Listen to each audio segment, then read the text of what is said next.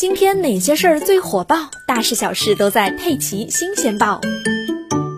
近日，网传黑龙江哈尔滨市巴彦县发生一起弑母藏尸案。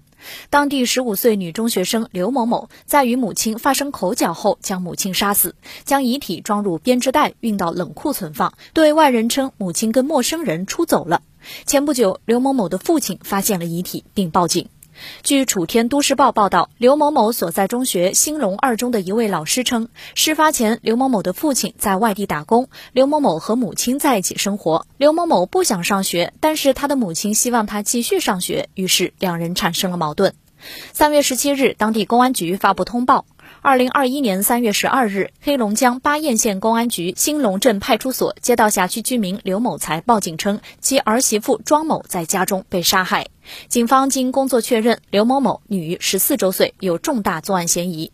三月十三日零时，警方将其抓获。目前，刘某某已经被依法刑事拘留。